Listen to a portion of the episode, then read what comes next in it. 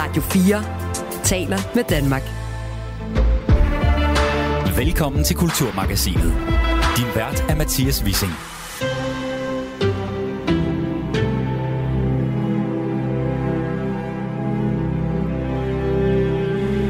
De seneste par uger har uh, tusindvis af israelere været på gaden for at demonstrere mod en ny retsreform, der vil forøge premierminister Benjamin Netanyahus magt, og til de demonstrationer, der handler om kvinders rettigheder, henter demonstranterne inspiration fra fiktionens verden. Her tager øh, kvindelige demonstranter nemlig røde dragter og hvide kyser på, så man kender dem fra Netflix-serien The Handmaid's Tale, som du hørte temaet til her. Effekten er ekstremt virkningsfuld, lyder det fra en mellemøst-korrespondent i landet og fra en kender af seriens univers senere i udsendelsen.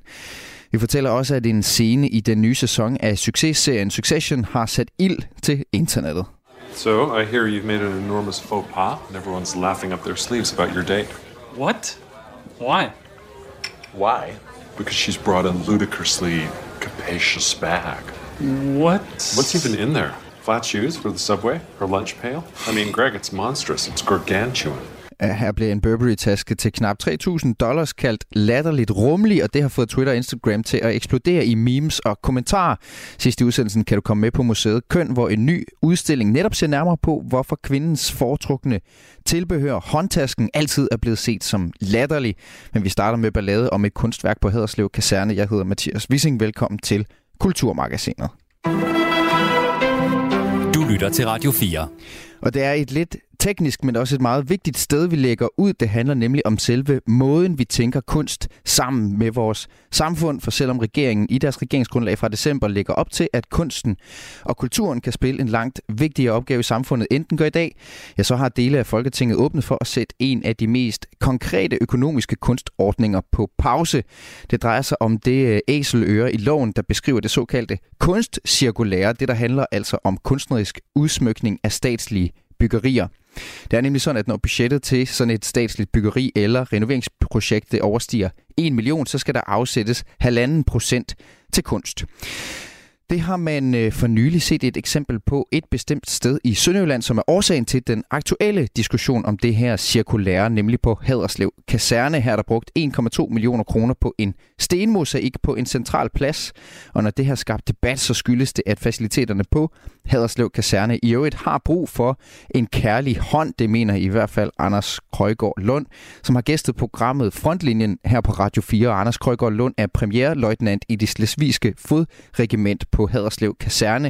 Han er konservativ byrådsmedlem i Horsens Kommune. Han er selverklæret rendalist og er altså derfor imod offentlig økonomisk støtte til kunstnere, hvilket måske hænger sammen med, at han er alt andet end begejstret for det kunstværk, som Haderslev Kommune har, eller Haderslev Kaserne, undskyld, har opført kunstprojektet i Haderslev, øh, det er det værste, jeg har været med til. Der er ikke nogen, der ved, hvad, hvad, hvad halvdelen af det der øh, såkaldte kunstværk, det egentlig er. Altså, så der har man på kraftigste vis reduceret og ændret kasernens anvendelsesmuligheder til stor irritation for rigtig, rigtig mange soldater. Og det giver altså ingen mening at modarbejde soldaterne i hverdagen og sige til dem, Ævbøv busmand, I kan ikke få det træningsudstyr, I gerne vil. I øvrigt her noget kunst, der ødelægger jeres kaserne. Det er noget, der er med til at skabe et, et arbejdsmiljø, som ikke fordrer hverken fastholdelse af soldaterne eller opgaveløsning. Og det føder bare problemer, nemlig at vi ikke kan få nogle dygtige soldater, der kan løse opgaverne, men i stedet har en masse bitre mennesker, som hellere vil være et andet sted, fordi de føler, at forsvaret som arbejdsgiver ikke tager deres hverdag seriøst. Det er kunstprojekterne altså en del af. Og det kunstværk, som han mener modarbejder soldaterne i hverdagen, og altså ifølge ham ligefrem ødelægger kasernen, det er en stenmosaik bygget i kasernegården i Haderslev. Og kunstværket det består af en række mosaikker af teglsten lagt ned i plænen i kasernegården, som forestiller blandt andet seks våbenskjold, et solur og tre betonbænke. Og mosaikkerne det rummer en masse symboler på omstillingsparathed og ensretning og præcision og på historiebevidsthed. Pengene til kunstværket, 1,2 millioner, det kommer altså som resultat af kunstcirkulærets diktat om at øremærke 1,5 procent af nogle håndværkerudgifter på Haderslev Kaserne, som er gået til at renovere anden og tredje etage dernede, samt at lave et nyt omklædningsrum med ventilation i skabene til soldaternes tøj. Og her mener Anders Krøger Lund altså, at de her penge, de var bedre givet ud i kasernens træningslokaler, som også trænger til en kærlig hånd, siger han.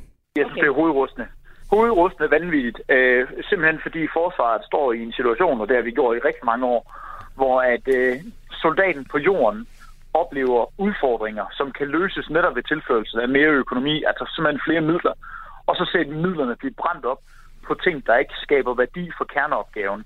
Altså kunst i øh, underholdning øh, eller udsmykning af, af noget, som soldaterne engang oplever som, som, øh, som udsmykning. Øhm, og, og Olfi har jo bragt rigtig gode eksempler på, hvad det er, pengene er blevet brændt op på. Alt fra gyngestativer i øh, trafikeret vejafsnit til øh, store dannebrugsmosaikker, som folk skal gå på, eller hvad, det er der ikke nogen, der ved.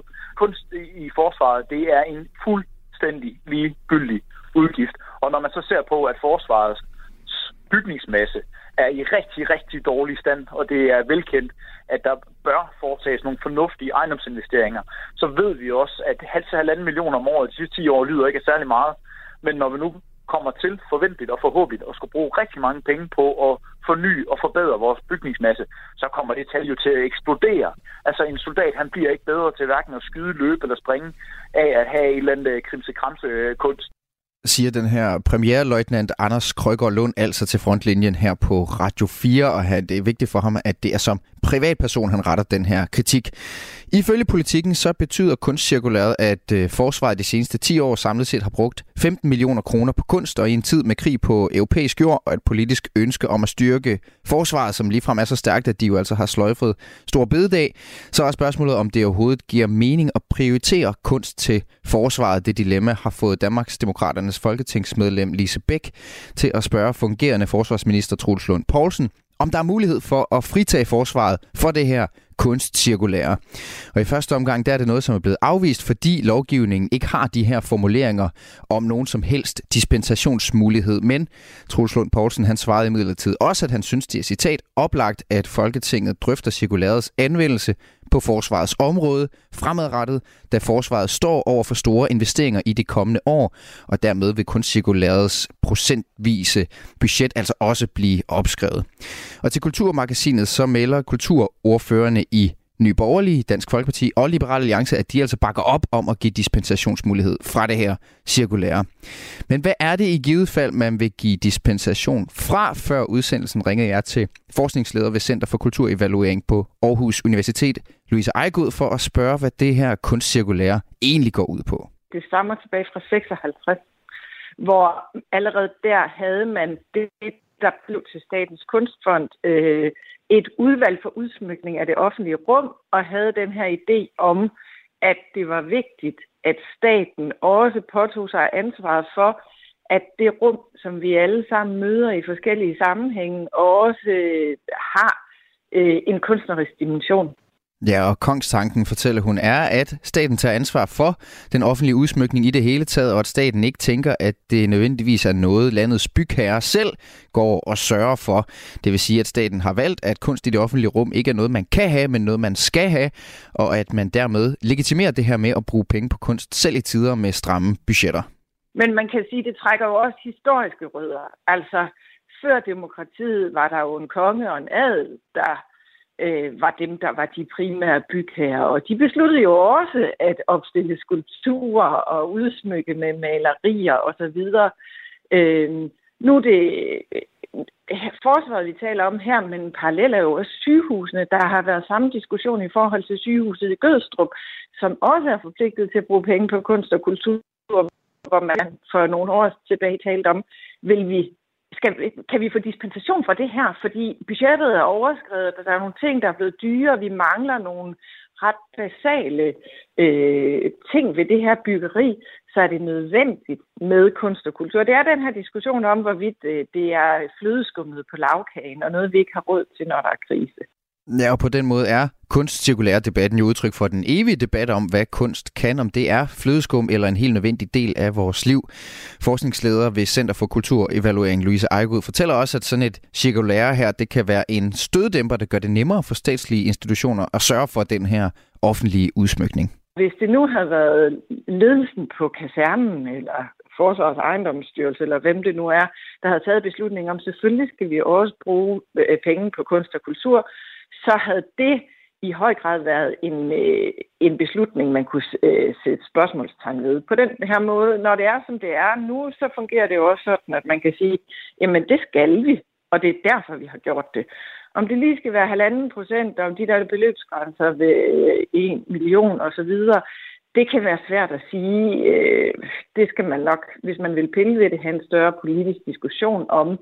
Øh, men jeg hæfter mig ved, at de partier, der har været ude og kritisere det, i høj grad også nogle af de partier, der også har kritiseret Statens Kunstfond generelt, og ideen om, at vi har nogen, der bestemmer, øh, hvad kunst der skal være. Så det, at vi som udgangspunkt skal sætte 1,5 procent af til kunstværker, øh, så har man ligesom forsikret, at man gør sig nogle tanker om også, hvordan udsmykningen af statslige bygninger skal tage sig ud.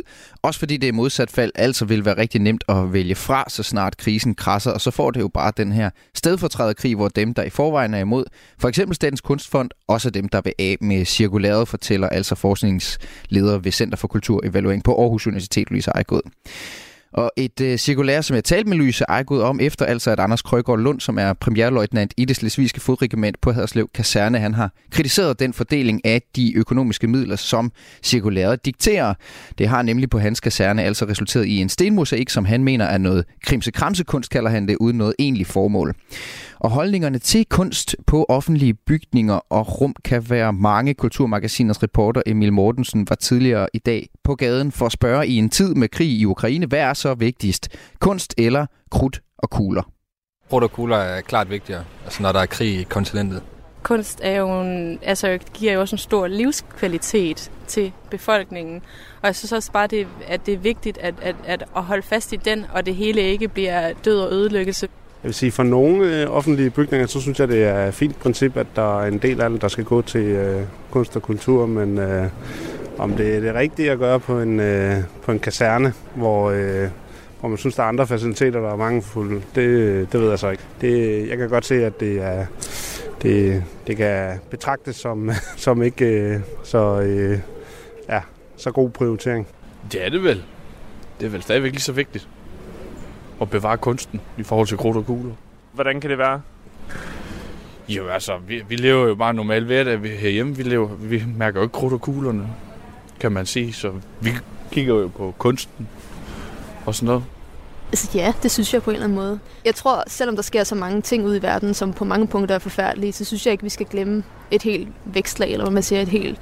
Kunst er jo en stor del af vores samfund. Øhm, og så tror jeg også bare, okay, generelt så har der jo bare sket så mange forfærdelige ting ude i verden i mange år. Så hvorfor skal vi nedprioritere kunsten nu på en eller anden måde? Jeg synes, den, den er jo også lidt svær. Ja, på gaden der spurgte Emil også, hvad kunst i det offentlige rum betyder for folk selv.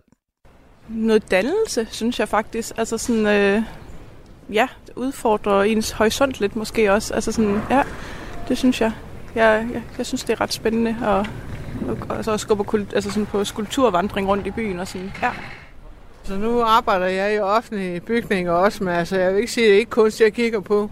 Det er det ikke. Altså, selvfølgelig er den vigtig, men det er mere ude i naturen, synes jeg. Bliver øh, øh, bedre til mode, bedre livskvalitet stort set, ved her, at man omgiver sig med smukke ting. Det er måske i virkeligheden mere øh, sådan øh, arkitekturen, øh, hvor der er man sådan... Øh, tænker noget, øh, noget grønt og noget sådan øh, hyggeligt miljø ind, mere end det er en statue som sådan, øh, der giver værdi. Jeg tror for mig, synes jeg, det er en meget god, øh, egentlig en ret god kontrast, for jeg synes også, kunst generelt, altså nu laver jeg selv rigtig meget film, så jeg tror måske mig og statuer, vi har ikke så nært et bånd nødvendigvis på den måde. Øhm, men jeg synes, at det ville være rimelig ærgerligt at korte kunst direkte ud af, af bybilledet. Ja, men hvilke erfaringer har vi i det hele taget gjort os om de gavnlige effekter ved kunst? Som det er nu, så skal du som statslig bygherre faktisk ringe til, til Kunstfonden for at få gode råd til, hvordan du kan bruge de her øremærkede midler fra kunstcirkulæret i forbindelse med ny om og til bygninger. Og det de gør, det er så at komme med bud på, hvordan man kan tænke kunst ind i en helhedstænkning sammen med arkitekturen, og så giver de gode råd til, hvordan kunst kan bidrage med kvalitet og hjerte til det miljø, som kunstværket skal være en del af. Henrik Jørgensen fra Kunstfondens legatudvalg for billedkunst siger, at kunst kan give perspektiv til den funktionslogik, som bygninger og rum bliver lavet med. De bliver altid lavet med et formål, de bliver altid lavet med et budget, og de bliver lavet med specifikke mål for, hvad de skal fungere som, og hvad det må koste at lave dem, og hvad der skal være derinde i, osv. Kunsten opererer ud fra nogle helt andre præmisser. Kunsten, den kan øh, i talesætte og pege på individuelle perspektiver, øh, på det, at vi hver især er en eksistens og findes i verden med alle de forskelle og alle de konflikter og usikkerhedspunkter, det indebærer. Og ifølge Henrik Jørgensen her, så kan kunsten for eksempel bidrage med nogle andre perspektiver for en patient, som er indlagt på et hospital.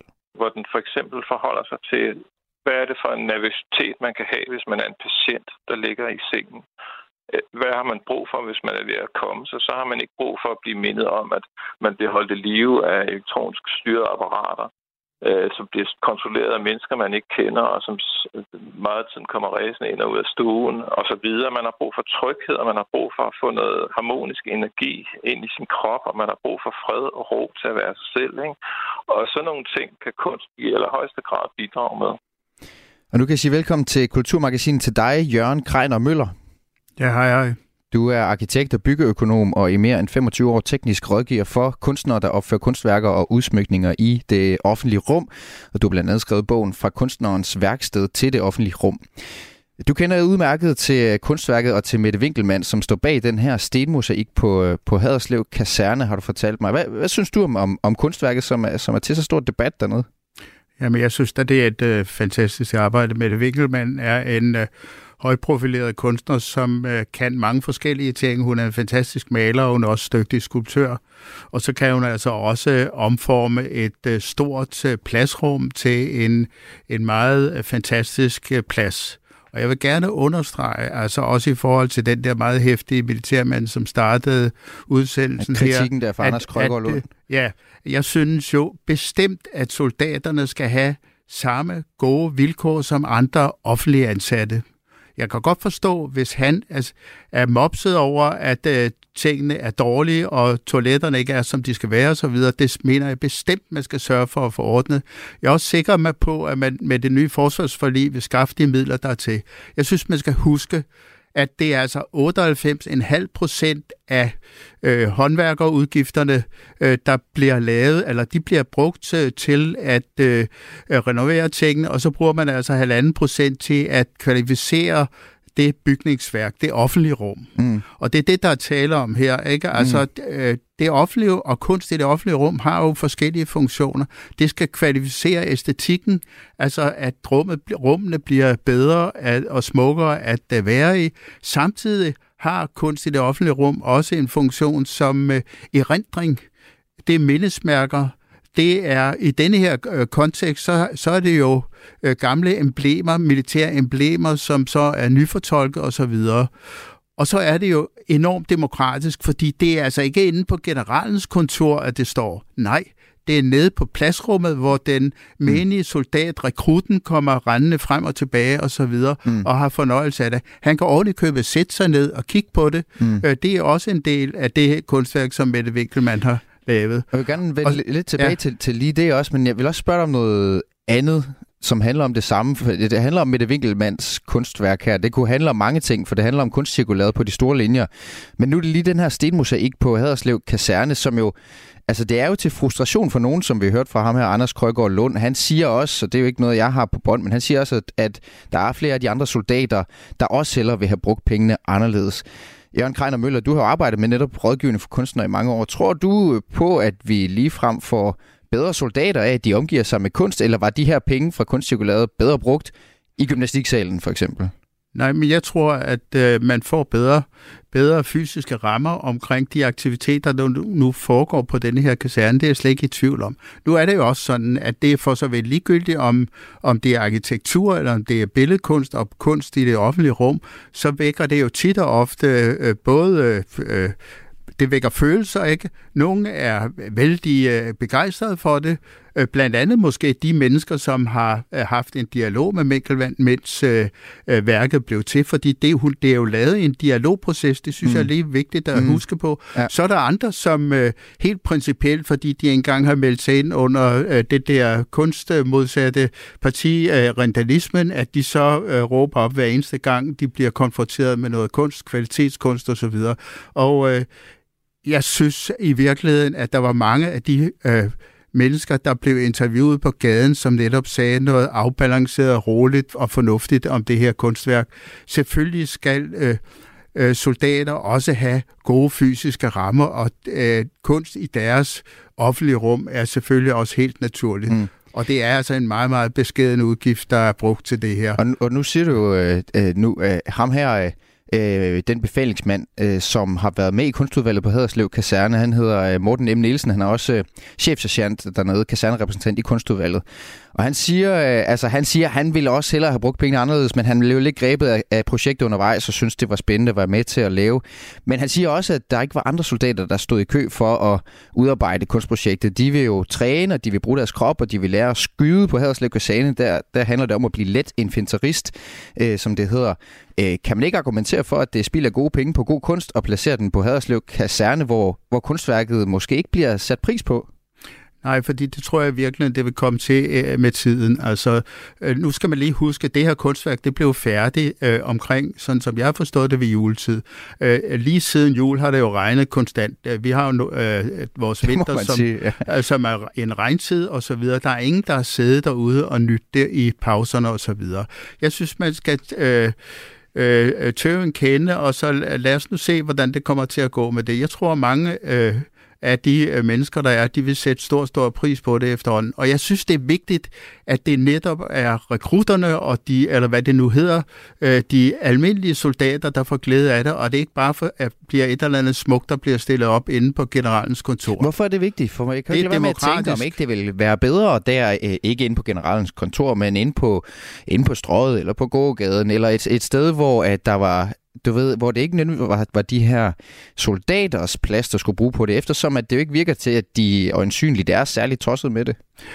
Øh, jeg, jeg, jeg tror nu nok, det bliver det med tiden og så videre. Og, og så synes jeg, at det er ligegyldigt om det. Jeg har været med til at realisere kunstværker på flere af landets øh, fængsler, øh, med stor, stor fornøjelse og, øh, og glæde for de indsatte og de ansatte. Og øh, jeg synes altså, at hvorfor skal øh, soldater ikke i deres øh, daglige fysiske miljø have glæde af det?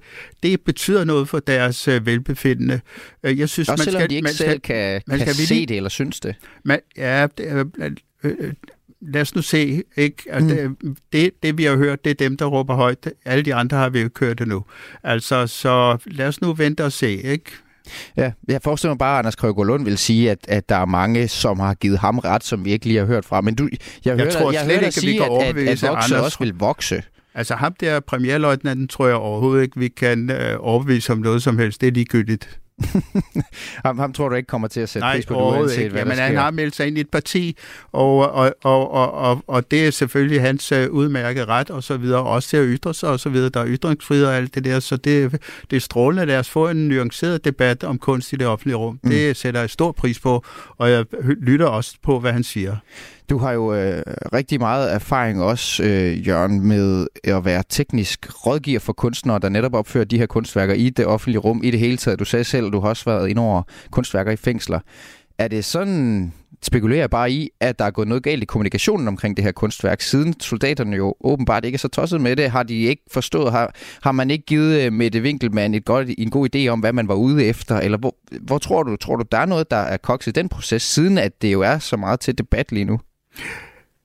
Altså det kan da godt være, at der i selve øh, processen eller afsløringen af det og så videre har været en manglende information omkring det og så videre. Det kender jeg ikke noget som helst til. Altså så synes jeg, man skulle lige hanke lidt op i det, hvis det er det der, der er tale om. Men, øh, men, men det ved jeg simpelthen ikke noget om. Men øh, jeg, jeg har jo set øh, billeder af, af værket og så videre, og, øh, og jeg sætter pris på, at det er det mest brugte rum overhovedet på kasernen, nemlig en plads, hvor man færdes til og fra funktionerne. Så jeg synes, det er et meget, meget velplaceret værk, som kommer alle til glæde og gavn i deres hverdag. Og soldaterne skal have ordentlige fysiske rammer i den grad. Her til sidst, øh, Jørgen Krein og Møller, kunne jeg godt tænke mig at spørge dig også om, altså, hvad den her debat for dig at se er et udtryk for. Vi hørte Louise Ejgod fortælle lidt tidligere, at der er dem, som i det er lidt de samme positioner, som er på spil i forhold til, hvad man synes om Statens Kunstfond i det hele taget. Hvad er det for nogle forskellige blikke på, øh, hvad kultur kan og skal, der ligger i den her debat? Ja, altså jeg mener, det er udtryk for et meget snævert kultur, øh, øh kulturopfattelse, det der taler om her. Ikke? Altså, øh, og, og, og moderne kunst, som måske udfordrer og provokerer osv.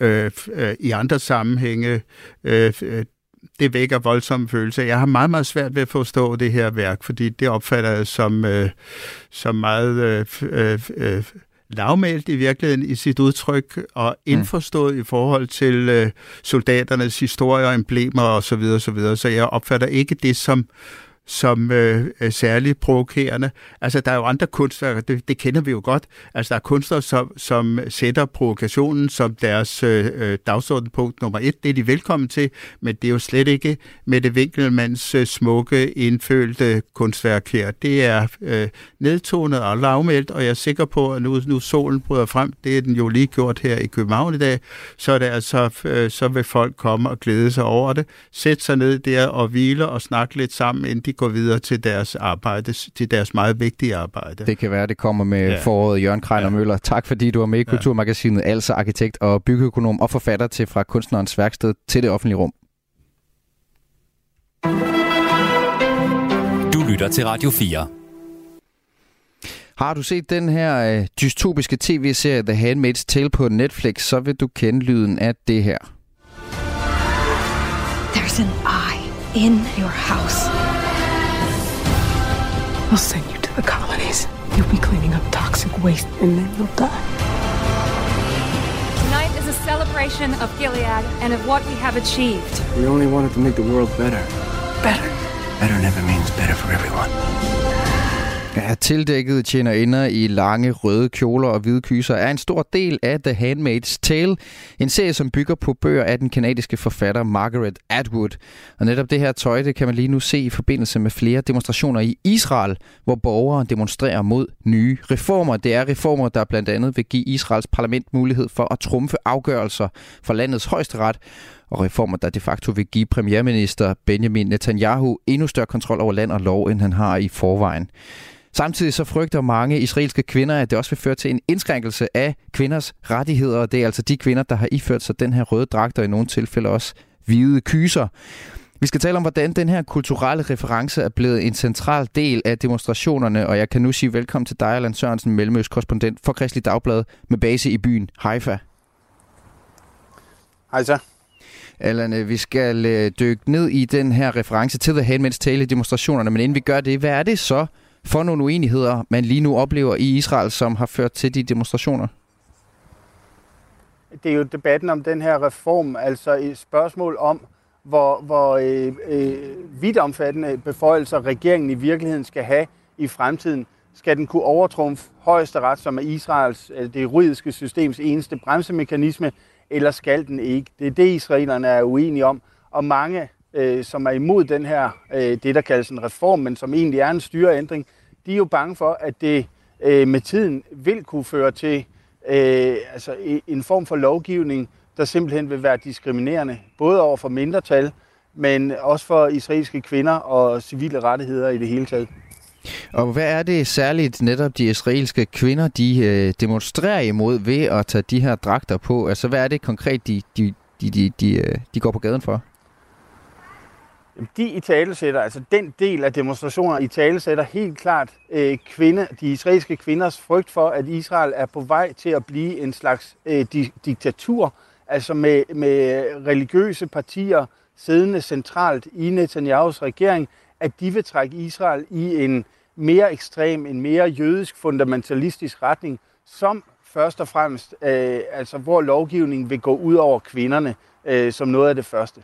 Det er det, de er nervøse for. Hvad, hvad, hvad vil det sige? Altså, hvad er det helt konkret, man frygter, hvis, øh, hvis det sker? Jamen, altså, der er ikke nogen konkrete forslag. Så smart er regeringen øh, trods alt. Altså, de har ikke lagt en masse lovforslag på bordet. Men der er tale, og, og der høres, øh, eller forstås også mellem linjerne, at det kan være alt lige fra øh, kønsopdeling øh, nogle steder, altså på nogle offentlige steder i Israel, altså hvor kvinder kan komme nogen i nogle timer, og mænd kan komme i andre timer, for eksempel i naturreservaterne, øh, hvor man ikke må bade sammen. Øh, altså det er ikke konkrete lovforslag nu, men der snakkes om de her ting. Plus at, at øh, øh, altså områder som for eksempel fertilitetsbehandling, som er åben for alle israelske kvinder, og øh, der begynder man at stille sig selv det spørgsmål, eller israelske kvinder gør det, om øh, man kan blive, eller man kan modtage fertilitetsbehandling i et mere jødisk og mere fundamentalistisk Israel, hvis man er ugift kvinde for eksempel. fordi det, det stemmer ikke overens med, med, med jødisk lov, osv. osv. Så det, det er faktisk på hele paletten, at de ser, at kvinders rettigheder kan blive anfægtet. Og så når vi jo for alvor netop over til det her med Handmaid's Tale, øh, for der er nemlig en kobling der. Vi skal lige høre fra en, som netop er ekspert i referencen til dragterne i serien Tjener Indens fortælling, som øh, bøgerne hedder på dansk. Nogle bøger, som altså er skrevet af kanadiske Margaret Atwood i 1985, som den her populære Netflix-serie, som gik i gang i 2017, bygger på. Her på Kulturmagasinet har vi nemlig talt med Gyrit Ravn, som er øh, litterat, tidligere forlagschef på skønlitteratur på Lenhardt og Ringhof, hvor hun også var Margaret Atwoods danske forlæg og Gert Ravn, hun siger, at Margaret Atwoods beskrivelser er af et univers, hvor mænd har frataget kvinder alle deres rettigheder. Det univers, Margaret Atwood præsenterer os for i The Handmaid's Tale, det er en, øh, det er en verden, hvor øh, mændene har øh, sat sig på hovedparten af magten. De, har, de, de kan være gift med kvinder, som også har en vis, en vis status og indflydelse, men, men ingen reel magt. Og derudover så øh, har mange familier de her såkaldte handmaids, altså øh, tjenestefolk, tjenestepiger, som er ansat til at stå for, hvad man kan kalde øh, den reproduktive side af sagen. Det vil sige, de har simpelthen øh, slavinder ansat til at sørge for at øh, føre slægten videre. Øh, Øh, og øh, det, øh, det verdensbillede, hun, øh, hun optegner i The Handmaid's Tale, øh, det er et, som øh, de senere år også har vundet genklang i øh, mange forskellige politiske sammenhænge. Øh, og det har det gjort igen og igen, selvom øh, bogen her sådan set oprindeligt er skrevet i, øh, i midten af 80'erne. Den er oprindeligt udgivet i 1985, og på en ganske anden baggrund end den, den egentlig er blevet, øh, er blevet øh, sat i forbindelse med siden. Men, øh, men som hun selv også sagde på et tidspunkt i forbindelse med den her bog, mens hun skrev den, hun har skrevet meget af den i, øh, i Vestberlin, øh, mens øh, muren stadig stod jo. Øh, hun fortæller meget levende om, hvordan hun øh, oplevede meget sine tavsheder, når hun talte med folk i den østlige øh, del af Berlin, fordi folk var redselslagende for at komme til at sige noget, der kunne bruges imod dem. Så meget af det, der rent faktisk blev sagt, det blev sagt i de her tavsheder. Så det er, det, det er den øh, stemning, hun har skrevet bogen i. Øh, men øh, hun har også fortalt, at der er ikke noget af det, der foregår i det her fiktive univers, altså Gilead-universet, som ikke på et tidspunkt er sket på et tidspunkt i verdenshistorien. Altså hun har ikke fundet på noget. Det hele er sket, bare ikke på den her måde, og heller ikke på én gang. Øh, men den måde, hun har skildret øh, denne her verden på, der er det en relativt nutidig, og det kan man sige i tv-serien jo i endnu højere grad, øh, nutidig øh, amerikansk tilstand, eller en amerikansk stat i staten, når man så må sige, som øh, Gilead er, er, er blevet, øh, som, øh, som har de her helt anderledes regler for, hvordan, øh, hvordan kønnene omgås hinanden, og hvor mændene sidder absolut på magten, og har især overtaget magten over kvinders reproduktive rettigheder lød det her fra øh, uh, Gyrit Ravn, altså Margaret Atwoods tidligere forlægger her i landet. Allan Sørensen, mellemøstkorrespondent for Kristelig Dagblad. Du peger på, at det har en ret stærk effekt i de her demonstrationer, når kvinderne bærer dragterne fra det her Handmaid's Tale-univers, som Gyrit Ravn lige beskrev. Hvordan oplever du det? Jamen, øh, først og fremmest at de er blevet flere og flere for hver demonstration, der, der finder sted. Altså, de startede øh, med at være øh, nogle, altså dusinvis, øh, Øh, og, og her ved de seneste demonstrationer, så har de simpelthen været hundredvis.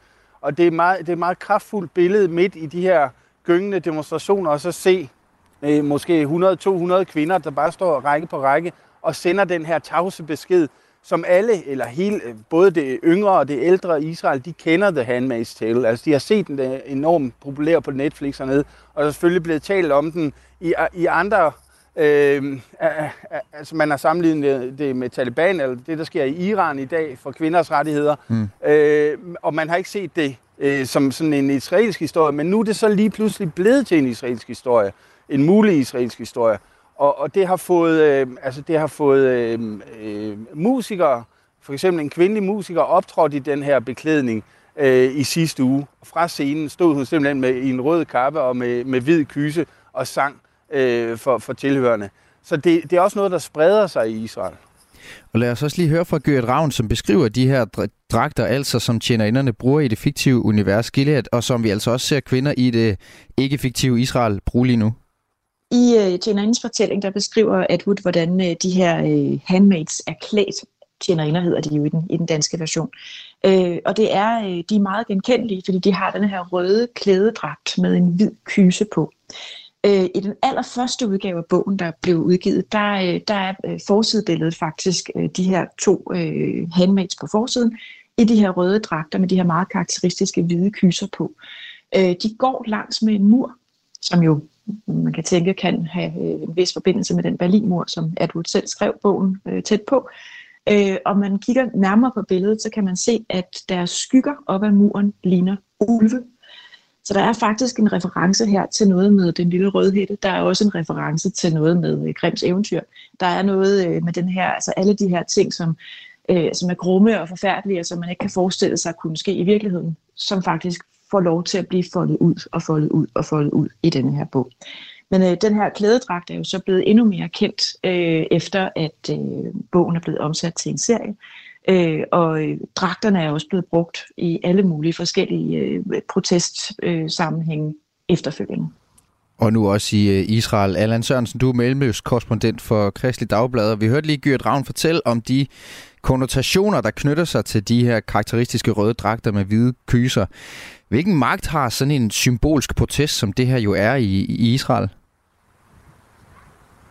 Den har først og fremmest den magt, at, det, at den får alle til at tale om det. Altså hele spørgsmålet om kvinders rettigheder bliver i talesat. Øh, selvfølgelig på et vigtigt tidspunkt øh, generelt set, men især over for den nuværende regering, fordi der sidder fundamentalistiske religiøse politikere og elementer i den her regering, der allerede forsøger at, at, at forgribe sig øh, på øh, øh, kvinders rettigheder. Altså simpelthen lave en lovgivning, der, øh, der, der ikke er i favør øh, for kvinder. Og, og man ser allerede øh, en, en tendens fra de her kredse om at øh, krav om hensyn. For eksempel var der også for et par uger siden en, en ung pige på 14 år, der skulle synge i forbindelse med, øh, med et arrangement. Og fordi der var nogle enkelte ortodoxe jøder, i, øh, altså mandlige jøder, i øh, blandt tilskuerne, så blev det øh, ombestemt, altså at, at den her unge pige ikke kunne synge, fordi der var mandlige øh, religiøse til stede. Og den slags ser vi allerede ske i Israel. At det her er bare et eksempel, men der er talvise øh, eksempler øh, på, på lignende øh, scenarier. Så, så man føler, altså det er ikke noget, der kommer out of nowhere, fordi de her øh, Øh, kvinder, de føler allerede, at der er et angreb på kvinders rettigheder. Mm. Og Gyrit Ravn, som jo altså er litterat og The Handmaid's Tale-ekspert, kan man kalde hende. Øh, prøv lige at høre, hvordan hun øh, forklarer, hvordan dragterne de bliver et meget stærkt kulturelt symbol i det hele taget i politiske kampe. Klædedragten har fået en meget stærk øh, altså visuel, kulturel betydning. Det er, øh, der, vi er så mange nu, der har set den serie, og som ved, hvad den klædedragt står for, og som forbinder den en til en med øh, spørgsmål, der angår kvinders rettigheder. Øh, og man kan sige her, øh, nu øh, første sæson af Handmaid's Tale kom jo øh, på tv i 2017. Det var lige midt i en periode, hvor øh, Trump var i vælten i USA, og hvor øh, folk allerede var begyndt at tale om, at der var øh, altså, øh, de tilstande, der herskede i USA på det tidspunkt, faktisk begyndte at minde lidt om, øh, hvad hun beskriver i The Handmaid's Tale. Der har været hele denne her, øh, der har været, altså man kan sige, meget af det, der foregår i Israel, handler jo om netop det øh, øh, lovgivende system og øh, en forsøg på omlægning af den. Der har jo også været nogle tilsvarende protester i USA, dengang Trump øh, fik øh, lov til at udpege øh, nogle øh, dommer til deres Supreme Court. Altså det er jo, det, det har jo at gøre med netop rettigheder, det har at gøre med lovgivning, det har at gøre med, øh, at lige så snart vi har de her stærke konservative kræfter, øh, og ofte forbundet med en eller anden form for religiøs bevægelse, øh, så er det ofte, at det er kvinders rettigheder, og især retten til deres egen krop og deres reproduktive rettigheder, der kommer i vælten. Og jeg kan faktisk ikke rigtig se for mig, at der findes et tydeligere øh, visuelt udtryk for den kamp i vores tid, end de dragter, som øh, bliver brugt i bogen og, øh, og senest også i, i tv-serien. Der er ikke nogen, der er i tvivl om, hvad det står for længere.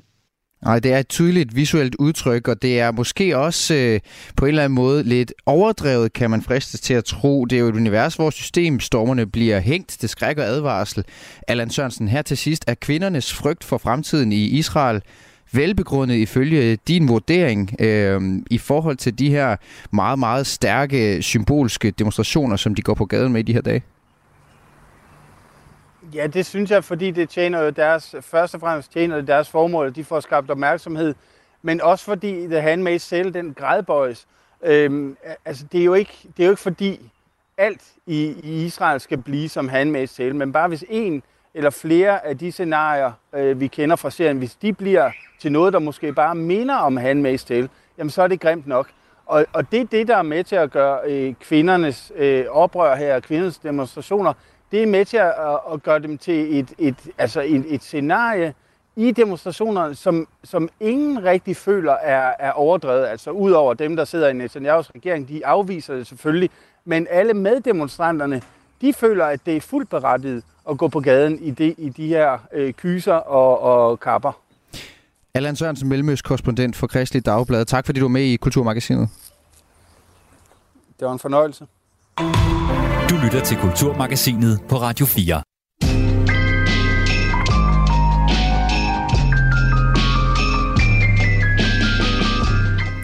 Nu skal det handle lidt om en af verdens mest omtalte tv-serier lige nu, nemlig den, der hedder Succession.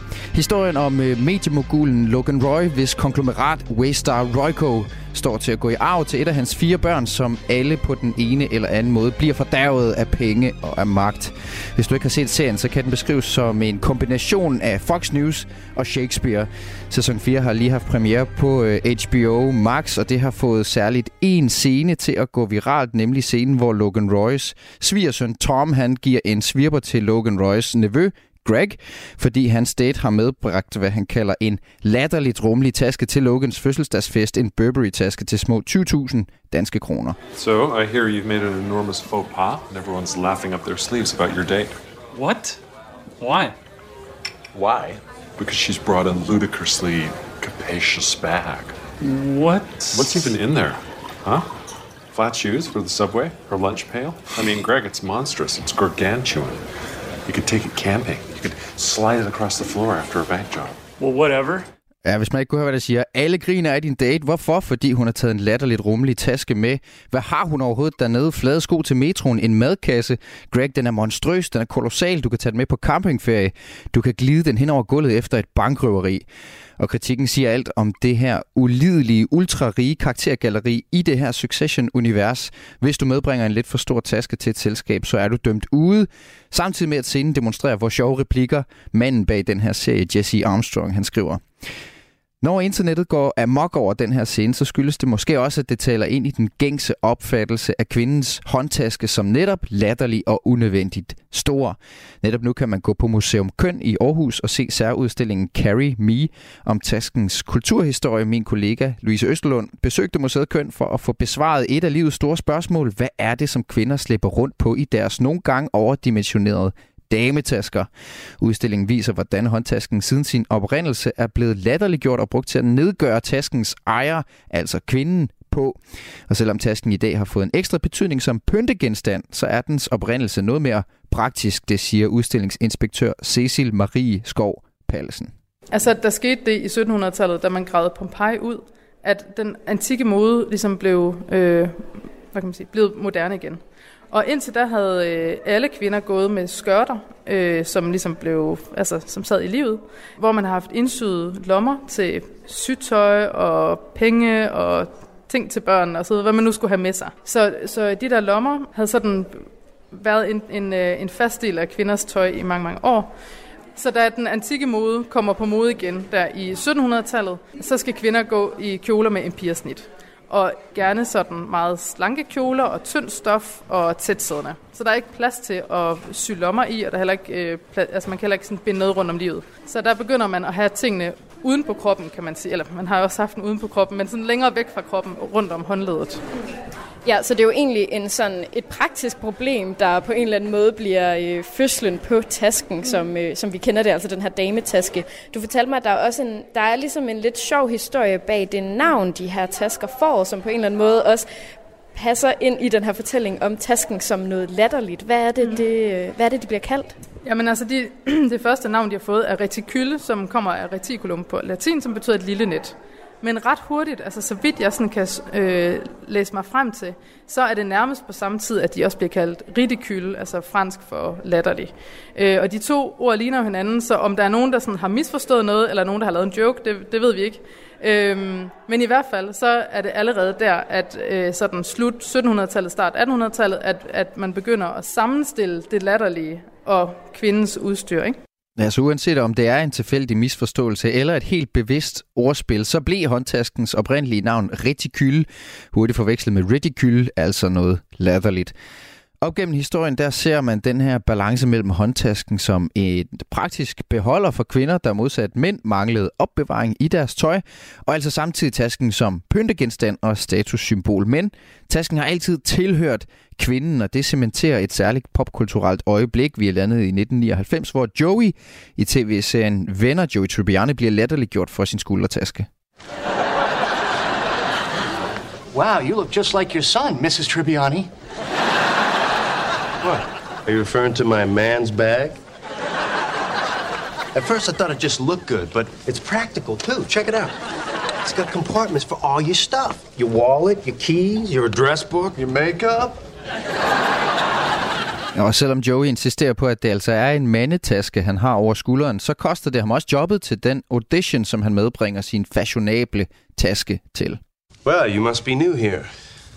If we get a table, I'd buy you a drink. I'm sorry, could you could you try it without the purse? Yeah, sure. I'm sorry. Can I ask you something? Sure. What? Well, first, it's not a purse. Okay. Anytime.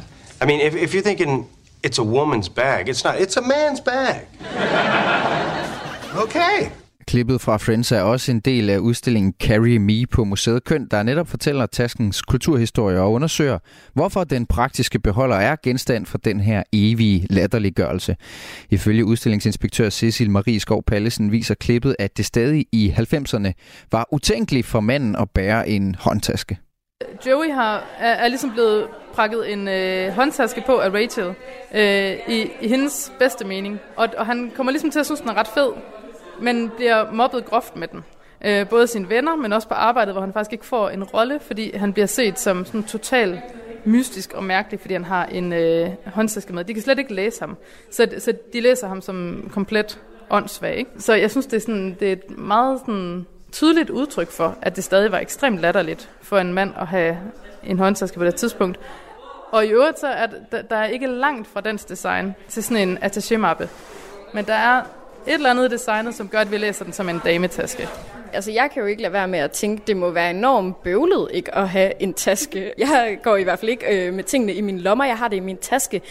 Hvad er det, det også siger om sådan øh, kønnenes roller, det her med, at det er kvinden, der på en eller anden måde har fået tasken, og ikke manden? Det bliver i hvert fald hurtigt, man bliver hurtigt den, som bærer tingene for sin familie, for eksempel. Ikke? Hvis man har børn og skal på tur, og er den, der har tasken som kvinderne går rundt og slæber på hele familiens øh, vandflasker og øh, blæer og vådservietter og hvad ved jeg. Så der er et eller andet omkring det der med, at hvis man er den, der bærer tasken, så bærer man også på alt muligt andet, og også i overført betydning. Man bærer også på ansvaret og på planlægningen. Og i den aktuelle serie Succession er håndtasken endnu en gang genstand for spot og spe. Her stiller karakteren Tom jo blandt andet spørgsmål til, hvad kvinden overhovedet skal med den store taske. Det spørgsmål vender min kollega Louise Østerlund med udstillingsinspektør Cecil Marie Skov Pallesen.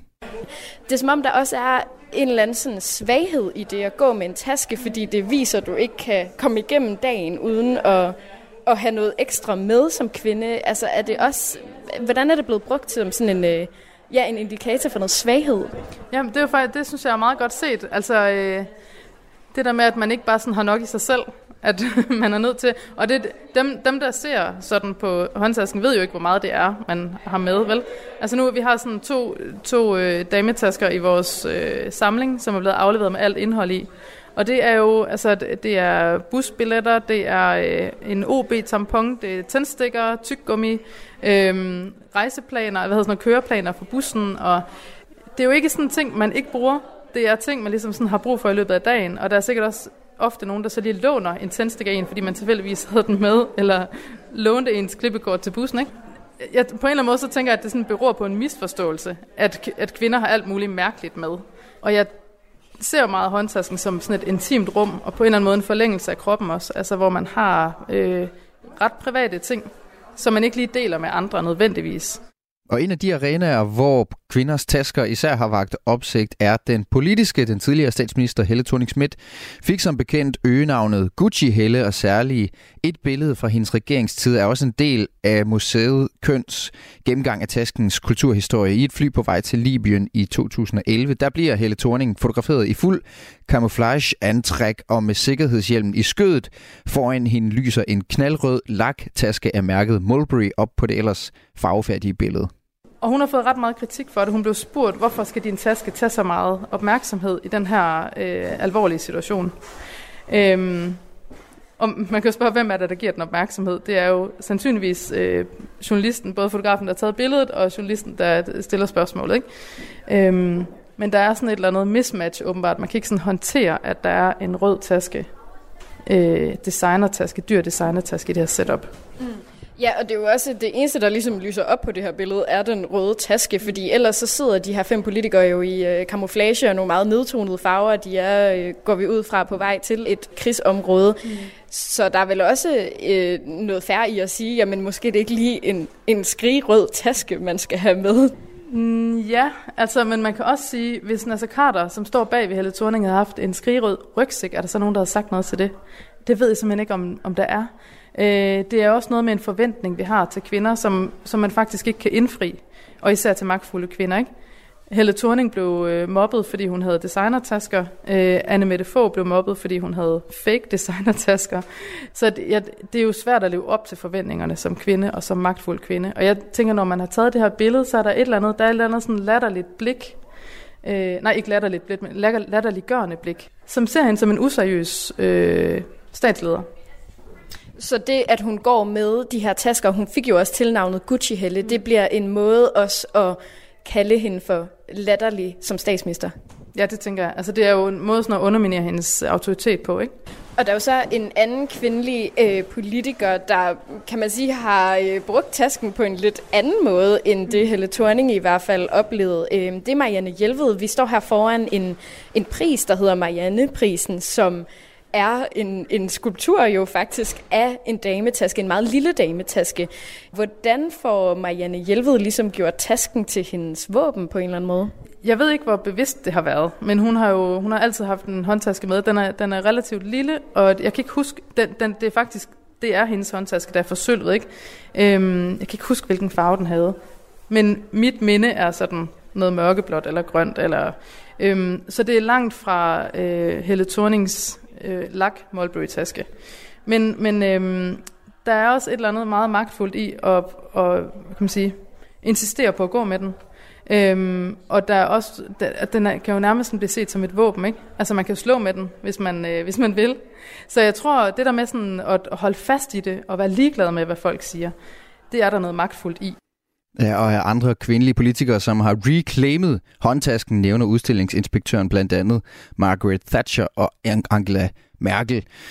Og mens håndtasken den indtil nu kun har tilhørt kvinden, ja, så er der måske et opgør på vej. Det sidste billede, man møder i udstillingen Carry Me, er nemlig af sangeren Harry Styles, som er taget på Toronto Film Festival sidste år, hvor megastjernen er iført grønne habitbukser, en dobbeltrettet øh, mørkegrøn jakke og med en skriggrøn Gucci håndtaske. Det var min kollega Louise Østerlund, som havde været på museet kønt med udstillingsinspektør Cecil Marie Skov Palesen, fordi man netop nu kan blive meget klogere på taskens kulturhistorie i deres udstilling Carry Me, og det gjorde hun i anledning af den aktuelle HBO-serie Succession har sat spot på latterliggørelsen af håndtasken med den her allerede nu ret ikoniske sviner. Because she's brought a ludicrously capacious bag. What? What's even in there? Huh?